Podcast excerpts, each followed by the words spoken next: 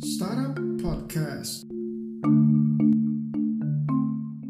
สวัสดีครับ กลับมาอีกครั้งนะครับ กับ Startup Podcast ผมเซนพิรนัทวิวัฒน์ถาวรชัยครับ วันนี้นะครับ เราจะมาพูดถึง multiple skills นะครับ เป็นที่ต้องการมากในการทำงานในการที่เราจะฟอร์มทีมในทีม Startup เพราะฉะนั้นแล้วมีรายงานว่าในปี 2021 พฤติกรรมของตลาดแรงงานได้เปลี่ยนไป ซึ่งมีแนวโน้มนะครับว่าคนที่มี multiple skill หรือทำงานได้หลากหลายกว่า จะเป็นคนที่มีโอกาสได้รับผลตอบแทนที่มากกว่าคนที่มีทักษะทางด้านเดียว ซึ่งนี่นะครับเป็นผลสำรวจที่ชัดเจนแล้วว่า เป็นแนวโน้มของการจ้างงานจริง ๆ ในอนาคตเพราะว่านะครับมีอัตราการเกิดของเด็กน้อยลง นั่นหมายความว่าในอนาคตคนที่จะมาอยู่ในตลาดแรงงานก็จะน้อยลงเช่นกันครับ เพราะฉะนั้นคนที่ทำงานได้หลากหลาย ก็จะมีความได้เปรียบมากกว่า และได้ผลตอบแทนที่มากขึ้นด้วยเช่นกันครับหนึ่งตัวอย่างคือกลุ่มยานยนต์จะมีแนวโน้มของออโตโมทีฟมากขึ้น มีการใช้ AI มากขึ้น เพราะฉะนั้นครับมีแนวโน้มว่าจะมีการดึงคนในส่วนของ IT ที่มีความเชี่ยวชาญช่วยพัฒนาตรงนี้ให้มากขึ้นเช่นกัน หรือแม้กระทั่งธุรกิจประกันนะครับที่ดูเหมือนเป็นงานเอกสารมากมายใช่ไหมครับ แต่ในปัจจุบันมีการนำ AI มาใช้ในการอนุมัติประกัน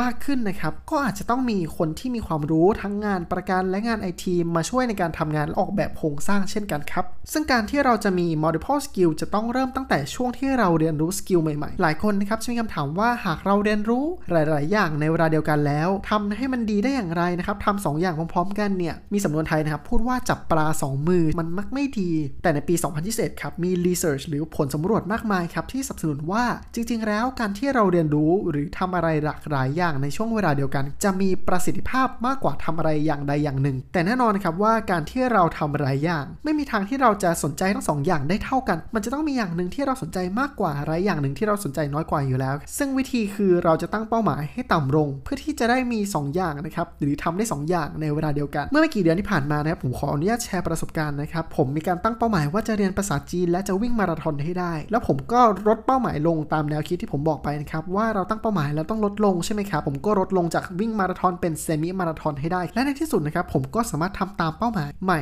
ได้ในเวลาที่ผมกำหนดมาถึงตรงนี้นะครับหลายๆคนอาจจะตั้งคำถามแล้วว่าทำไมคุณนะครับถึงไม่รู้สึกผิดหวัง ทั้งที่เป้าหมายแรกสูงกว่าเป้าหมายจริงที่ผมทำได้คำตอบของผมมีอยู่ในใจนะครับคือผมสามารถที่จะเรียนรู้ภาษาจีนจนสามารถพูดได้ในระดับหนึ่ง ซึ่งทั้งสองอย่างทั้งวิ่งมาราธอนและภาษาจีนถูกพัฒนาอยู่ในระดับที่ผมรับได้ทั้งคู่ เพราะฉะนั้นแล้วผมเพิ่มมาถึง2 สกิลในเวลาเดียวกัน จึงไม่มีอะไรน่าผิดหวังเลย เพราะฉะนั้นแล้วครับทักษะสำคัญที่ต้องมาพร้อมกันหลาย ๆ ทักษะอาจจะเปรียบได้เหมือนกับเป็ดที่เรียนรู้ได้ในอดีต เก่งมากแต่ในปัจจุบันครับ เขาต้องพัฒนาตัวเองเพื่อดีดขึ้นมาให้มีระดับความรู้มากกว่า 1 เรื่องครับ นั่นคือมีความรู้ความเข้าใจในเรื่องที่หลากหลายมากขึ้น ในระดับที่เชี่ยวชาญ หรือใกล้เคียงคำว่าเชี่ยวชาญมากที่สุด แล้วกลับมาพบกันใหม่กับ Startup Podcast ผมเซนพิรนัทวิวัฒน์ทาวันชัย